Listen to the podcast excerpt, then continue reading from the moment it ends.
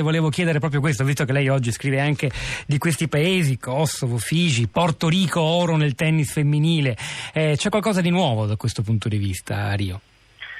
Sì, è come se la geografia del mondo si estendesse grazie alla geografia dello sport, che è sempre molto attenta alla variabilità dei confini, qualche volta li, li capta a seconda di quello che accade nel mondo, qualche volta anticipa anche proprio dei movimenti geografici, potremmo dire, no? geopolitici, eh, con una, una specie di, di, di, fiuto, di attenzione da, da, rabdomante.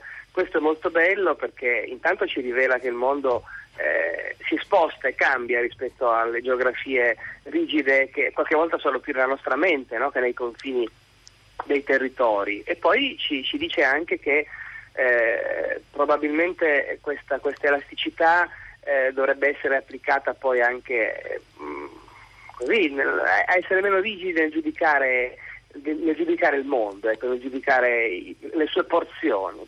E quindi, quindi lo sport credo che ci dica anche questo.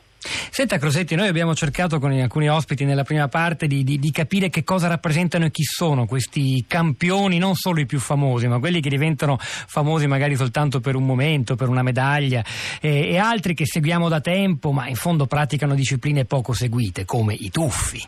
E allora, Tania Cagnotto, che chiude la sua carriera con un bronzo, celebrato però quasi fosse un oro, eh, da lei, dai suoi colleghi, perché insomma è un risultato importantissimo, e, e che ha detto anche cose molto interessanti, molto intelligenti circa la sua carriera, la fine della sua carriera che lei ha deciso con quell'ultimo tuffo al trampolino ieri. E a lei che cosa evoca? Che, perché dobbiamo ricordarci di, questo, di quest'ultima competizione? Ah, intanto perché eh, anche dal punto di vista così simbolico mi sembra molto bello riuscire a fare una delle cose più belle della propria storia, in questo caso sportiva, con l'ultimo gesto a disposizione, no? nel senso che c'è qualcosa anche di estremo e io dico anche di poetico in questo. Eh, e c'è anche il senso di, di, una leggerezza per cui si sa che con l'ultima cosa a disposizione si può in qualche modo dare, dare un disegno compiuto a tutte le altre senza poi che questo sia triste come un addio, perché poi lei ha detto adesso dopo tanti tanti anni di fatica, di stress, penserò alla mia vita libera, mi sposerò e vivrò un'altra, un'altra esistenza, che è sempre un problema per un atleta, perché l'atleta è, un, è una creatura che, tra virgolette, muore giovane, no? muore dal punto di vista della, della propria prima vita e deve quindi nascere a una, a una seconda vita. E ieri Tania Cagnotto lo ha fatto, ha passato questo confine tra prima e seconda vita vincendo un bronzo che è un oro perché le due cinesi sono inarrivabili.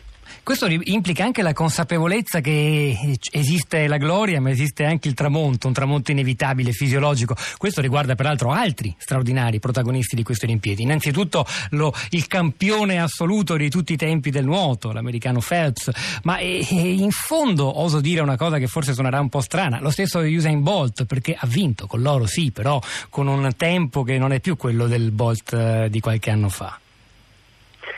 Sì, devo dire che queste Olimpiadi stanno, stanno, raccontando alcune cose profonde. Intanto è, è, bello che molte medaglie arrivino da campioni che hanno ben più di 30 anni, penso ai ciclisti Wiggins, Cancellara, ma allo stesso, allo stesso a, a Erwin, che è il nuotatore che ha vinto addirittura 16 anni fa e poi ha attraversato una storia molto difficile di droga, di depressione, di alcol, ha confessato di aver pensato addirittura al suicidio e lo stesso, lo stesso, Michael Phelps ha 31 anni, che sono pochissimi naturalmente, beato lui, ma nella, nel nuoto nel, eh, tenendo conto della sua pazzesca carriera sono tantissimi. E quindi anche per lui è stato un addio, quell'ultima vasca, diciamo di Tania Cagnotto, l'ultima vasca di Phelps è un, un addio eh, che lo ha poi tra, tra, l'altro portato alle lacrime, lui che sembra sempre così così robusto, il ragazzone sempre allegro, il sogno americano, beh, piangeva, insomma, abbiamo visto anche questo in questi giochi.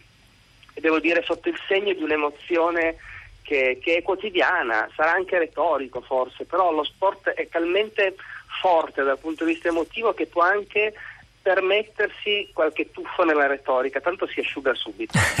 Senta, Phelps ne ha 31, Bolt dicevo ne sta per compiere 30. Quattro ore fa, quattro ore e mezzo fa, se non sbaglio, trionfava con il terzo oro consecutivo alle Olimpiadi sui 100 metri, vedremo che farà sui 200, però dicevo con un tempo che è lontano dai, dai suoi record, forse perché anche per lui passa il tempo.